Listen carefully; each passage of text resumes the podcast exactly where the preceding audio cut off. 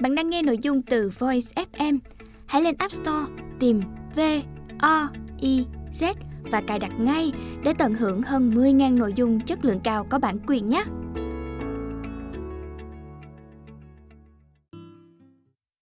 Bạn đang nghe sách nói tại Voice.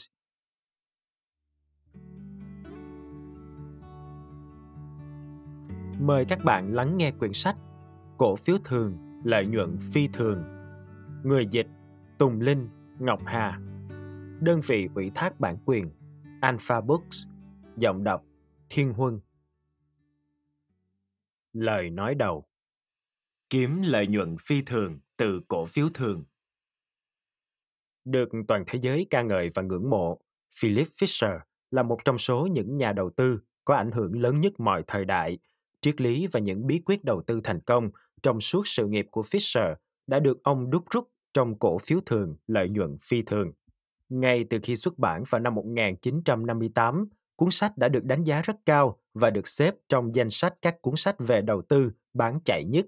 Và trong hơn 40 năm qua, các thế hệ nhà đầu tư hiện đại vẫn không ngừng nghiên cứu, áp dụng cuốn sách và coi đó là cẩm nang chỉ đường không thể thiếu.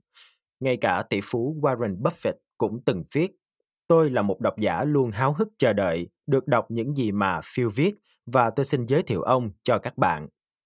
Là một trong những người tiên phong trong lĩnh vực đầu tư tăng trưởng, quan niệm đầu tư của Fisher như con trai ông Kenneth Fisher đã tổng kết là Cha tôi muốn đầu tư vào một công ty có thể tăng trưởng, tăng trưởng không ngừng và thích những cổ phiếu có thể mua vào với mức giá hợp lý và không bao giờ phải bán ra.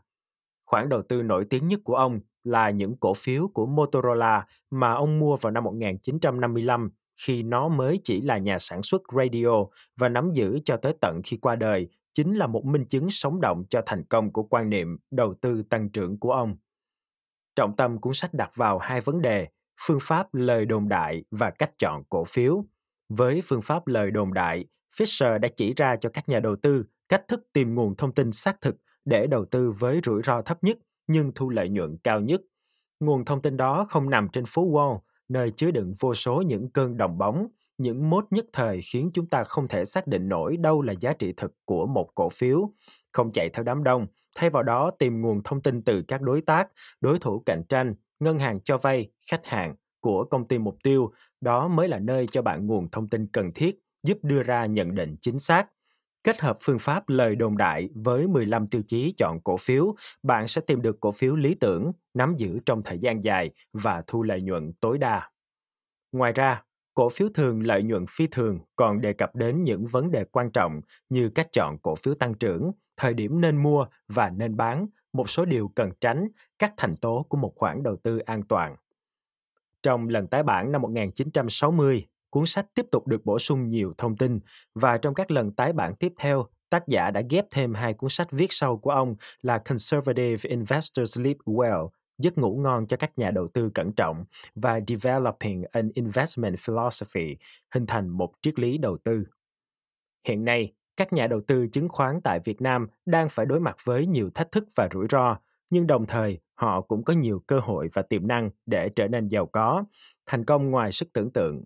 Triết lý đầu tư của Philip sẽ chỉ ra một hướng đầu tư vững chắc nhất để đi tới thành công, đó là đầu tư vào các cổ phiếu tăng trưởng, cũng như giúp các nhà đầu tư giữ vững niềm tin và lập trường đầu tư trong một thị trường chứng khoán tuy non trẻ và đầy biến động nhưng rất tiềm năng như Việt Nam. Cùng với nhiều cuốn sách về chứng khoán do Alpha Books xuất bản, chúng tôi tin rằng cuốn sách này sẽ giúp cho các nhà đầu tư chứng khoán Việt Nam có thêm kiến thức và lời khuyên từ một trong những thiên tài chứng khoán để đầu tư lâu dài và gặt hái những thành công vượt xa hiện tại. Xin trân trọng giới thiệu cùng độc giả. Tháng 7 năm 2009, công ty cổ phần sách Alpha. Có những cuốn sách làm thay đổi hoàn toàn cách nhìn nhận của chúng ta về thị trường tài chính, xứng đáng với vị trí trang trọng trên giá sách của mọi nhà đầu tư. Alpha Books mong muốn giới thiệu đến độc giả những cuốn sách đáng nhớ như vậy, bởi một lẽ đơn giản, chúng chứa đựng vô vàng tri thức bổ ích và thiết thực. Chúng ta đọc mỗi cuốn sách, nảy ra những ý tưởng kinh doanh đột phá, những triết lý marketing và kỹ năng tài chính quan trọng có giá trị sống mãi với thời gian. Cuốn sách này dành cho tất cả các nhà đầu tư, lớn và nhỏ, những người không tham gia vào triết lý. Tôi đã có quyết định của mình rồi, đừng có làm tôi bối rối với những thực tế nữa. Hết lời nói đầu, kiếm lợi nhuận phi thường từ cổ phiếu thường. Lời tựa Điều tôi học được từ các cuốn sách của cha. Cuốn sách này sẽ ngày càng ảnh hưởng mạnh mẽ tới bạn. Tôi biết vậy, bởi điều đó cũng từng xảy ra với tôi. Tôi đã mất 15 năm mới hiểu được cổ phiếu thường, lợi nhuận phi thường. Khi lần đầu tiên đọc cuốn sách, tôi đã nguyền rủa nó. Khi ấy tôi mới 8 tuổi, thật phí phạm khi bắt đầu một kỳ nghỉ hè tuyệt vời bằng cuốn sách như vậy. Có quá nhiều từ ngữ khó hiểu khiến tôi phải tra từ điển liên tục. Nhưng đó là cuốn sách của cha và tôi rất tự hào về ông.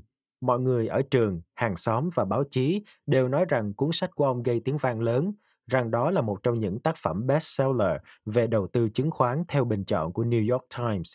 Vì thế, tôi cảm thấy mình có nghĩa vụ phải đọc nó. Sau khi hoàn thành nghĩa vụ này, tôi vô cùng sung sướng và dành toàn bộ thời gian còn lại hưởng thụ nốt kỳ nghỉ hè. Ai có thể ngờ rằng về sau tôi lại sáng lập một hãng quản lý quỹ đầu tư lớn phục vụ hàng nghìn khách hàng, viết sách, trở thành người phụ trách một chuyên mục quan trọng của tạp chí Forbes danh tiếng và viết nhiều bài bình luận về các cuốn sách đầu tư hay nhất trong năm. Có thể nói rằng tất cả những điều trên đều bắt nguồn từ sự kiện tôi đọc cuốn sách dạy về đầu tư đầu tiên khi mới lên 8, mặc dù khi đó tôi chẳng hiểu gì cả. Tôi đọc cuốn sách lần thứ hai khi 20 tuổi, chuẩn bị tốt nghiệp đại học. Cha muốn tôi làm việc cùng ông và anh trai, nhưng tôi băn khoăn không biết liệu đây có thật sự là một cơ hội tốt. Thế nên tôi đọc lại cổ phiếu thường, lợi nhuận phi thường. Khi đó chỉ còn rất ít từ ngữ trong cuốn sách mà tôi chưa hiểu. Khi đọc đến 15 tiêu chí một cổ phiếu thường cần có, tôi tự hỏi liệu mình có thể áp dụng chúng để mua một loại chứng khoán địa phương được không. Tôi nghĩ nếu thành công thì nó sẽ cho thấy ích lợi của việc cộng tác với cha. Nhưng vụ làm ăn đó không thành công. Lúc bấy giờ, trên thị trường có cổ phiếu của một công ty gỗ tên là Pacific Lumber. Dường như đây là cơ hội tốt để tôi kiếm lợi nhuận.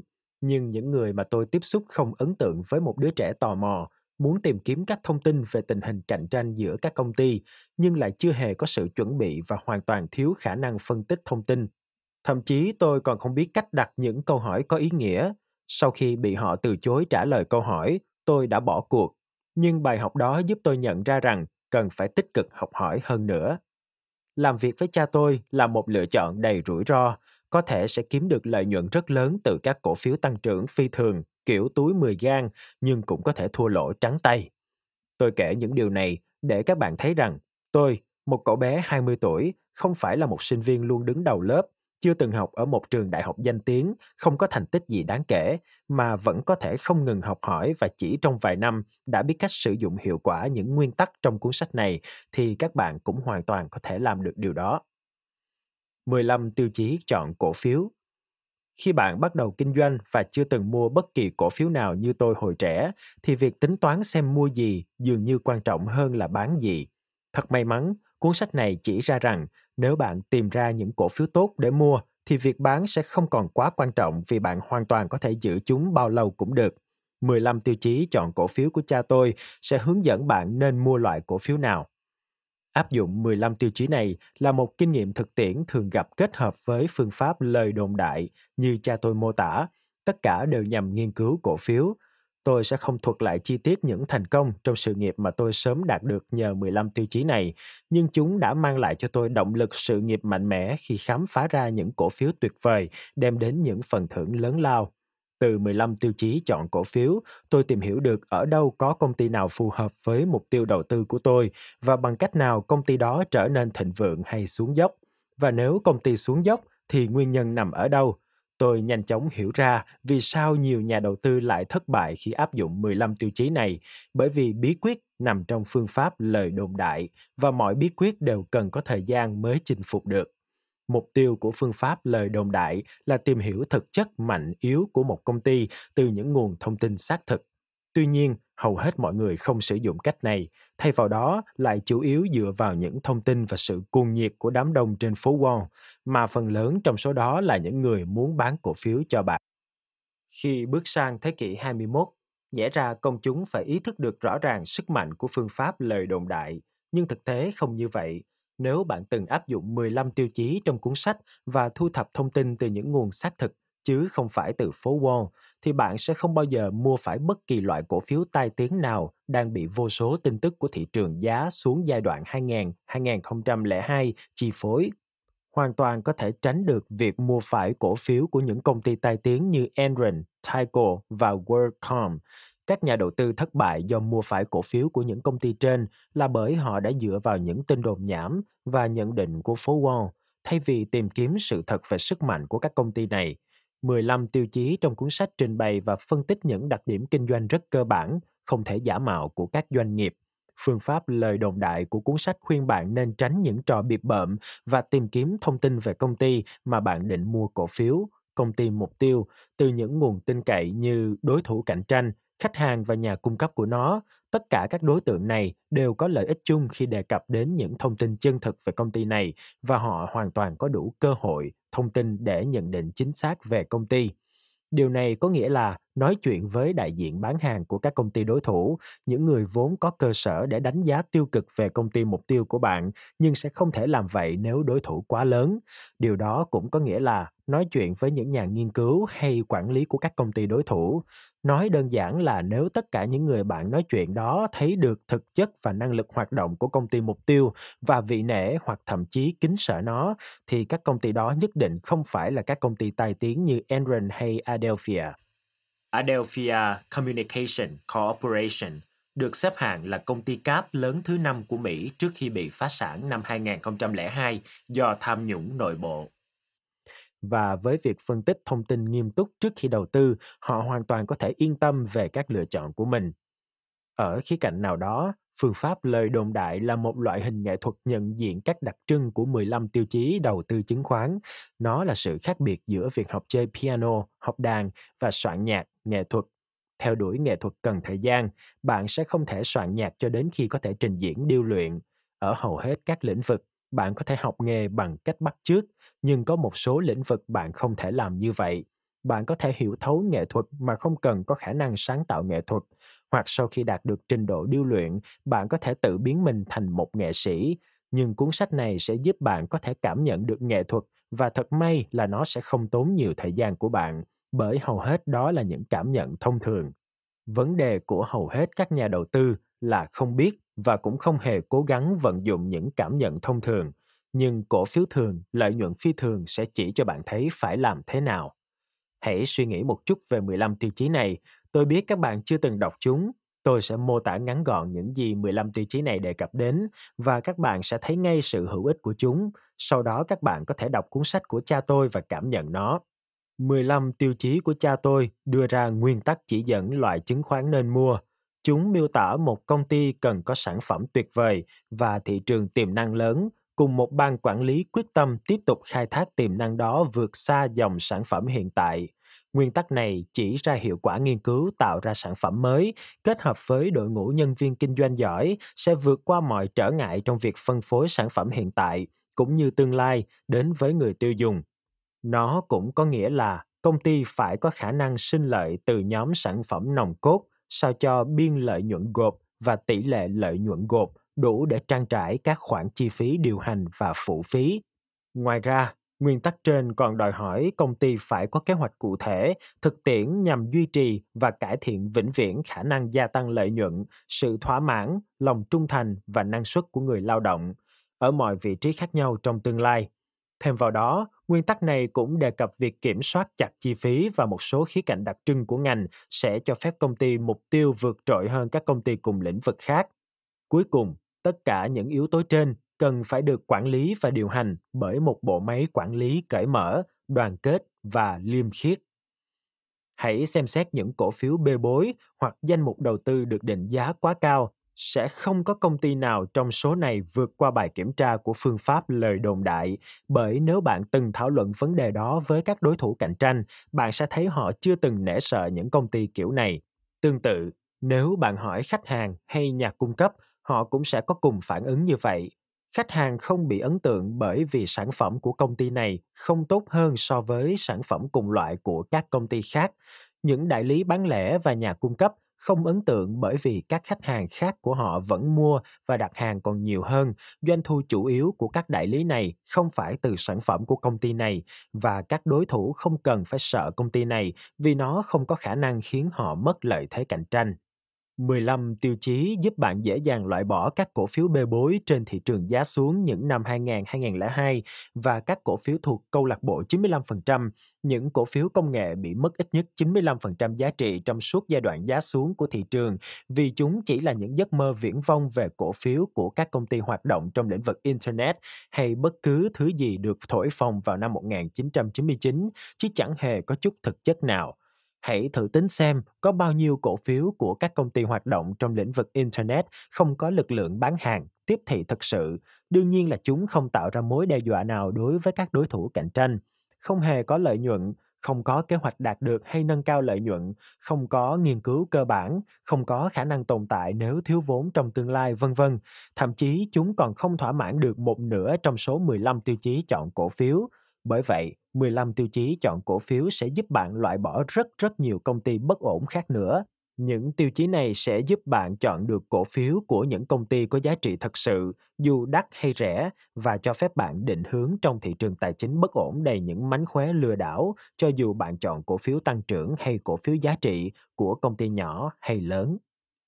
Kỳ vọng và phương pháp lời đồn đại Những mục tiêu của tôi và cha không bao giờ giống nhau, nhưng cuốn sách này thỏa mãn kỳ vọng của cả hai và của bạn nữa.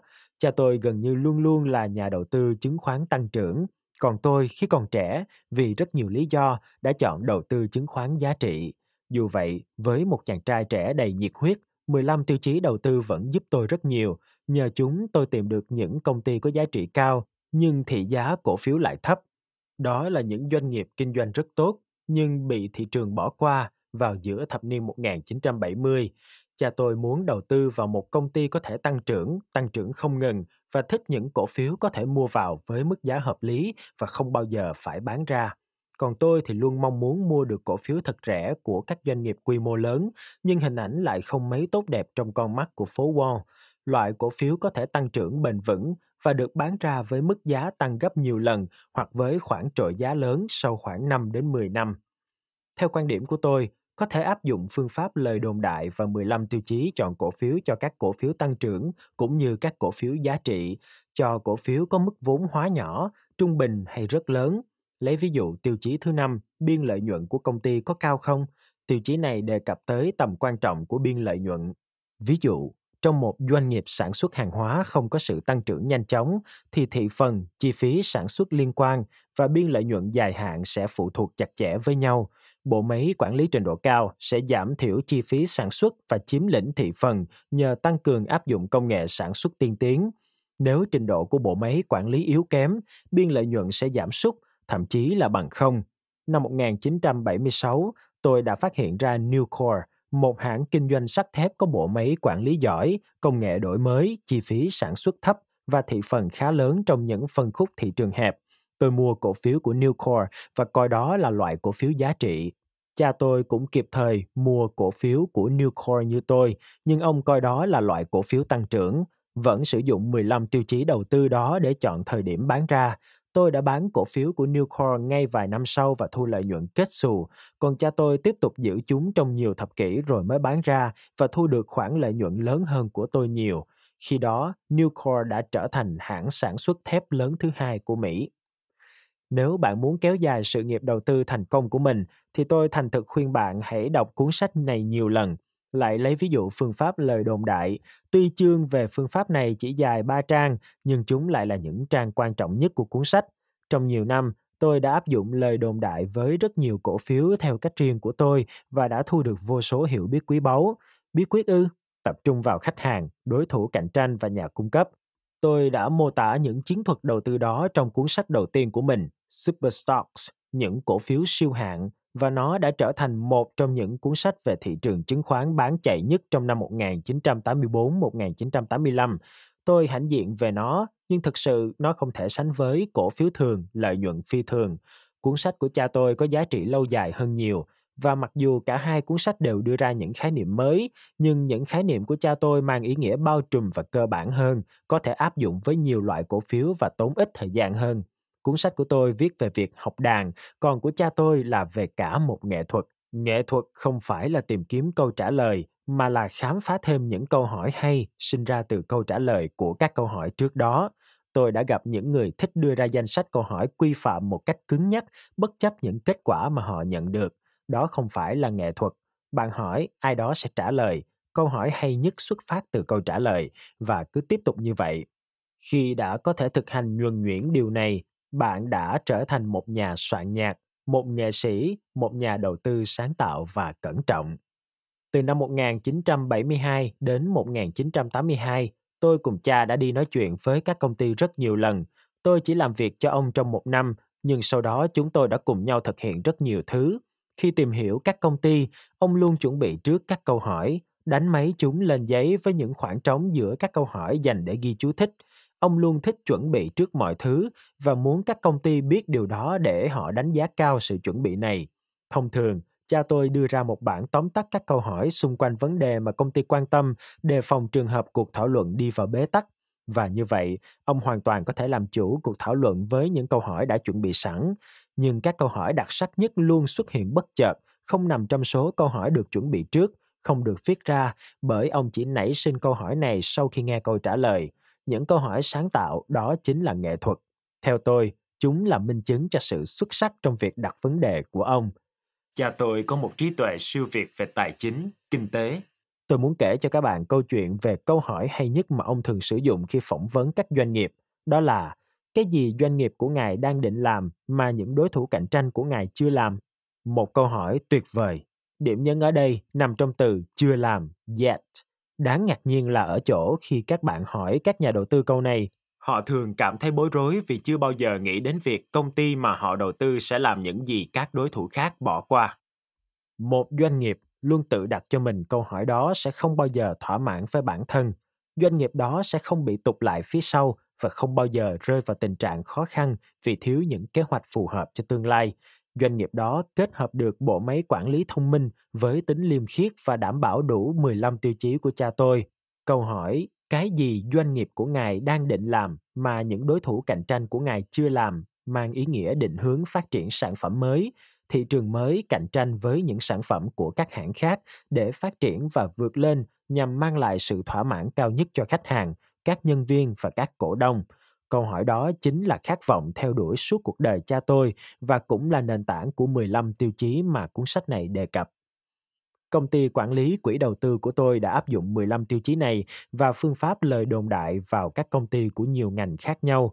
Những công ty ban đầu có quy mô nhỏ nhưng bứt phá về sau. Chúng bao gồm các công ty bán lẻ, các công ty công nghệ cao, các công ty cung cấp dịch vụ, các công ty sản xuất, kinh doanh thép, hóa chất, hàng tiêu dùng, kinh doanh sòng bạc.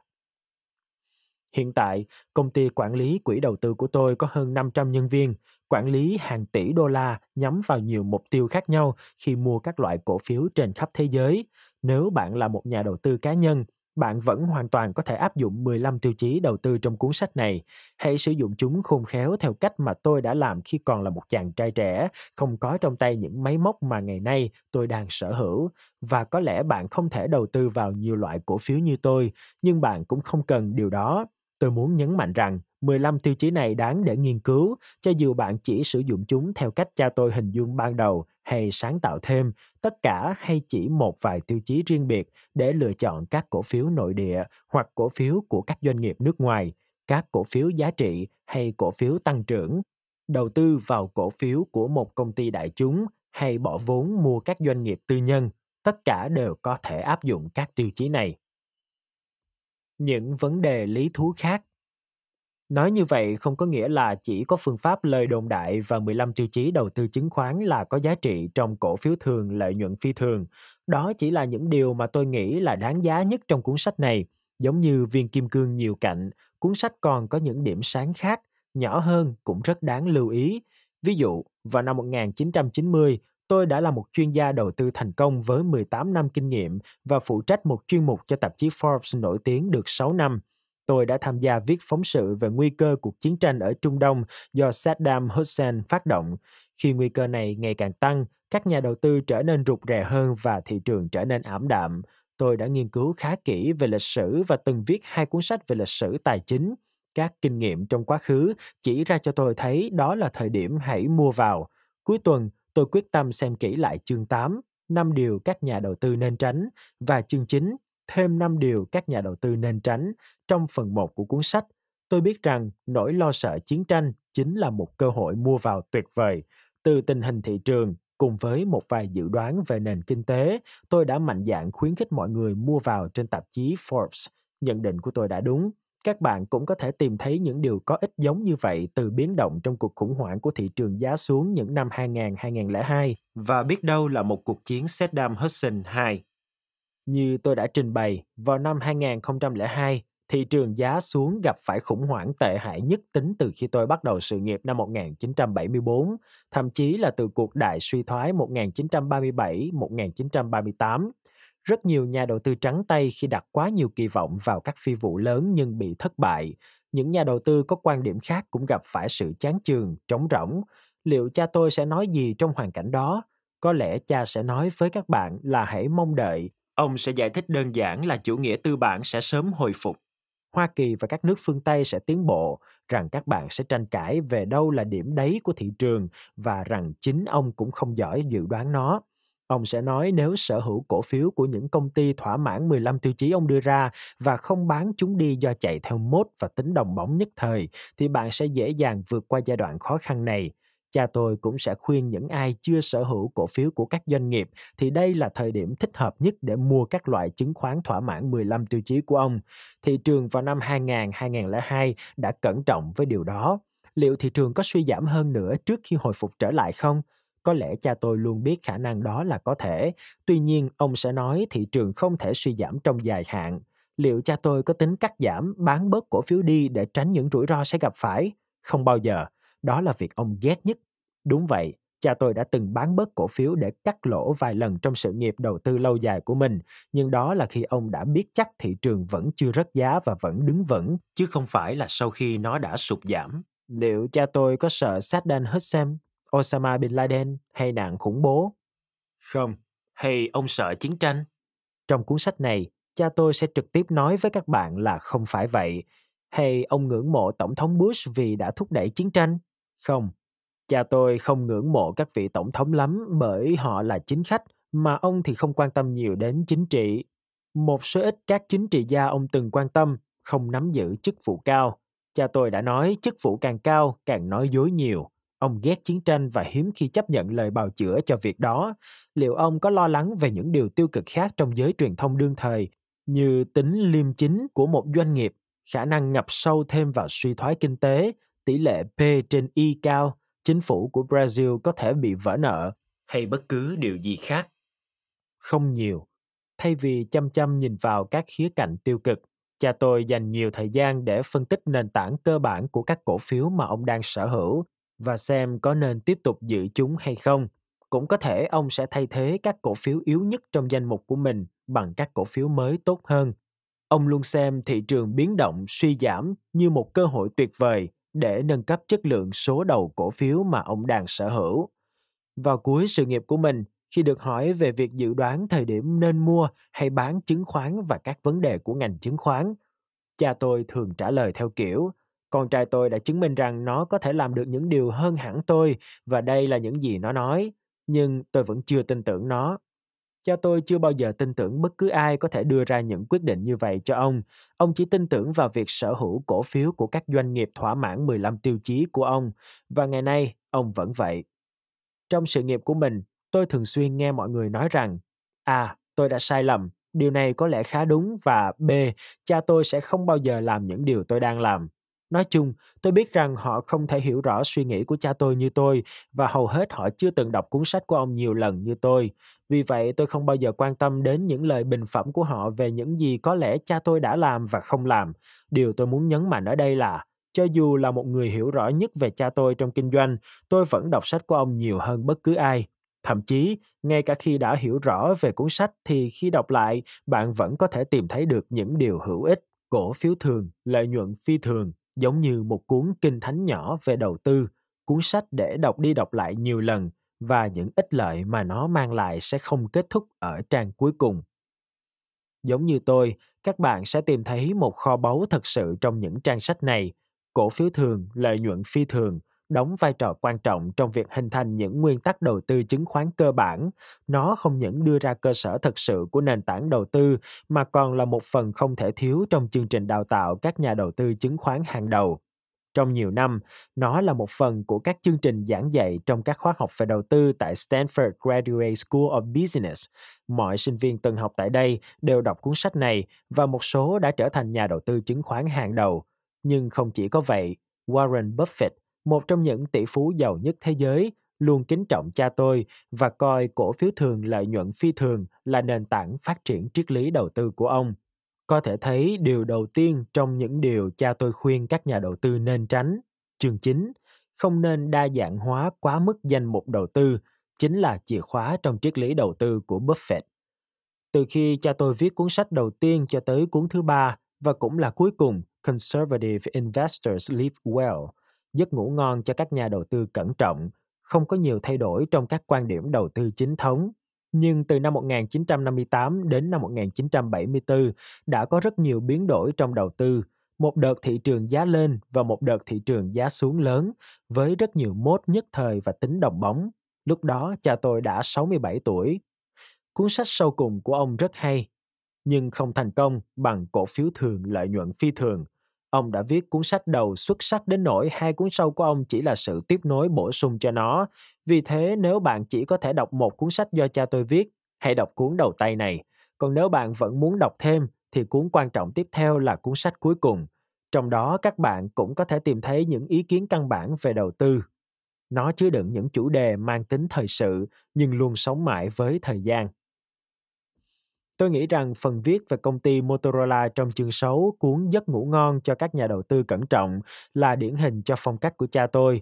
Trong chương đó, ông đã chỉ ra tại sao Motorola, một doanh nghiệp khi đó không được nhiều người ưa chuộng, lại là một công ty lớn và vì tính toán cho tương lai dài hạn, ông sẵn sàng giữ khoản đầu tư vào công ty này bằng mọi giá. 25 năm sau đó, cổ phiếu của Motorola đã tăng trưởng lên gấp hơn 30 lần, có khi nào bạn được ai đó phân tích sâu xa về tương lai của một tập đoàn trong nhiều thập kỷ tới?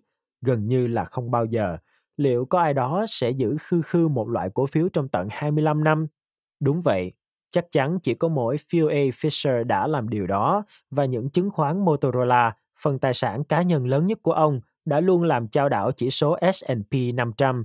Đó đã và đang là tất cả những gì về Phil Fisher tìm ra một số rất ít các công ty lớn mà ông có thể thật sự hiểu và giữ cổ phiếu của chúng rất rất lâu trong khi các cổ phiếu đó đã tăng giá chóng mặt. Giấc ngủ ngon cho các nhà đầu tư cẩn trọng là cuốn sách tuyệt vời nhất mà tôi từng đọc chỉ ra cách để mua và giữ những cổ phiếu tăng trưởng mà không phải chịu rủi ro. Nhiều năm qua, mọi người thường hỏi tôi về mối quan hệ, những kỷ niệm đáng nhớ của hai cha con và tất cả những điều khác. Trong ký ức của tôi, Ông là người kể chuyện trước giờ đi ngủ hay nhất thế giới và những câu chuyện của ông hoàn toàn chẳng liên quan gì đến thị trường chứng khoán. Rất nhiều câu chuyện trong số đó là do ông tưởng tượng ra. Giống như những đứa trẻ nhỏ, tôi yêu từng khoảnh khắc trong câu chuyện của ông. Mọi người cũng thường hỏi tôi, nếu anh có thể cô động lời khuyên của cha mình chỉ trong một câu, thì đó sẽ là gì? Câu trả lời của tôi là, hãy đọc những gì ông viết và áp dụng chúng vào thực tế. Đó là những gì các bạn thu nhận được từ cuốn sách này Hãy thưởng thức chúng. Kenneth L. Fisher, Kings Mountain, California, tháng 7 năm 2003. Hết lời tựa. Điều tôi học được từ các cuốn sách của cha